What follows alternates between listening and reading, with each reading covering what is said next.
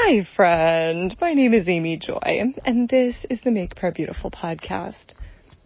I was a little bit under the weather at one point, and the Lord brought to mind that I had purchased Ken Williams' book, The Journey Out How I Followed Jesus Away from Gay. And I had heard him speak and thought that would be a good way of spending some time where mentally I was not all together with it, but still wanted something to renew my mind. And so he shares his story about how he was uh, first brought into a gay lifestyle and then how he came out of it. And then some, maybe, I don't know if you'd say tools, but some thoughts on how to assist others as they also seek to follow Jesus including in the area of messy sexuality. And there were a couple points that for me really leaped out. So one of them I appreciated just that he was really open about how messy the journey was. That unlike oh, I don't know. You know, you read sometimes about these supernatural breaking off of drug addiction or something like, then I just quit cold turkey and everything was totally fine. That was not his story, where it was like, oh, I went in, I was coming back to the Lord, but then this would happen and I would go and, you know, fall into sin in a particular way.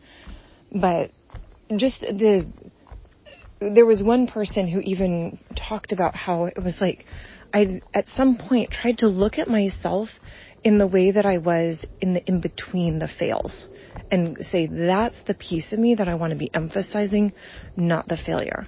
Which I just thought was a lovely way to look at it. Like, oh, okay, I think in my mind it I tend to be very black and white and so to say no, if it's okay to be calling people into righteousness even if they don't get it exactly right right away. That's also part of the walk of faith. And so, yeah, just the preciousness of the messiness of the walk of faith, but also to say that intimacy with Jesus and healing that results is actually worth it. So all of that was really good. I felt like he had some really helpful points. But the other part of this book that I just thought was fascinating so he lives in California and he told a story, and I'm not going to get it exactly right in all of its details, but basically there was a proposition that was put forth in probably 2017, 2018 that was going to outlaw any form of, uh, what would it be called? Like change uh, therapy. So if somebody is in a gay lifestyle and wants to come out, any kind of counseling would be outlawed. And from his perspective, he was like, look, for five years, I went to a Christian counselor who was a professional who treated me with love and concern. And why would you not want that? You're actually taking away something that tends towards health. And so he and then a group of other people started to speak out and they realized, wait a minute, what if we gathered all of these stories together? And so you can actually get a compendium of these stories. I have this book because I thought it was so awesome.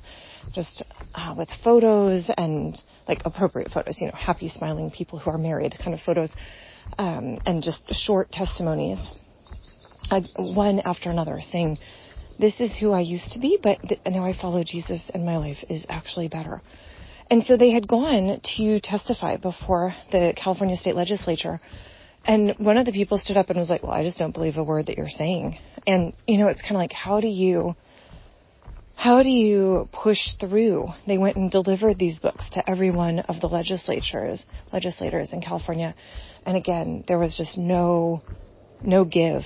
And, and yet they were kind of like, okay, we recognize that this bill is going forward. We recognize that it's an openly gay governor here, or at least something like that in the state of California.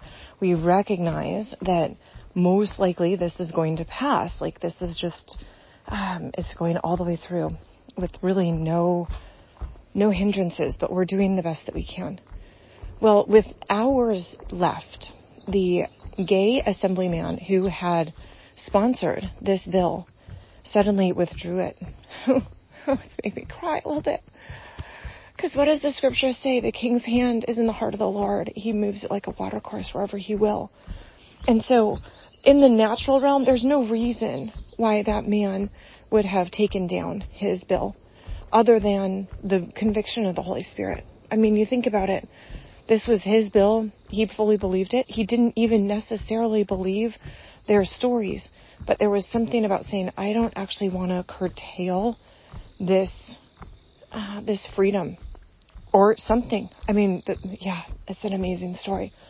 And so after the fact, they were like, wow, I think we were all drawn together in order that we could combine our voices because we were all isolated with our own stories of how the Lord was faithful, but we hadn't combined them yet. And so at that point, they founded Changed Movement, and you can find that online. I think this is probably something that most of us need to know about because this affects every one of our families. And if it doesn't at this moment, it's, it's going to. So, yeah, Lord Jesus, I hand this to you that the King's hand is in the heart of the Lord, that you direct it like a water course wherever you will. And so, Lord, I thank you for the faithfulness of those who go and take on what feel like truly impossible challenges, and then you come and you work miracles. Hmm. Yeah, thank you, Lord. Amen.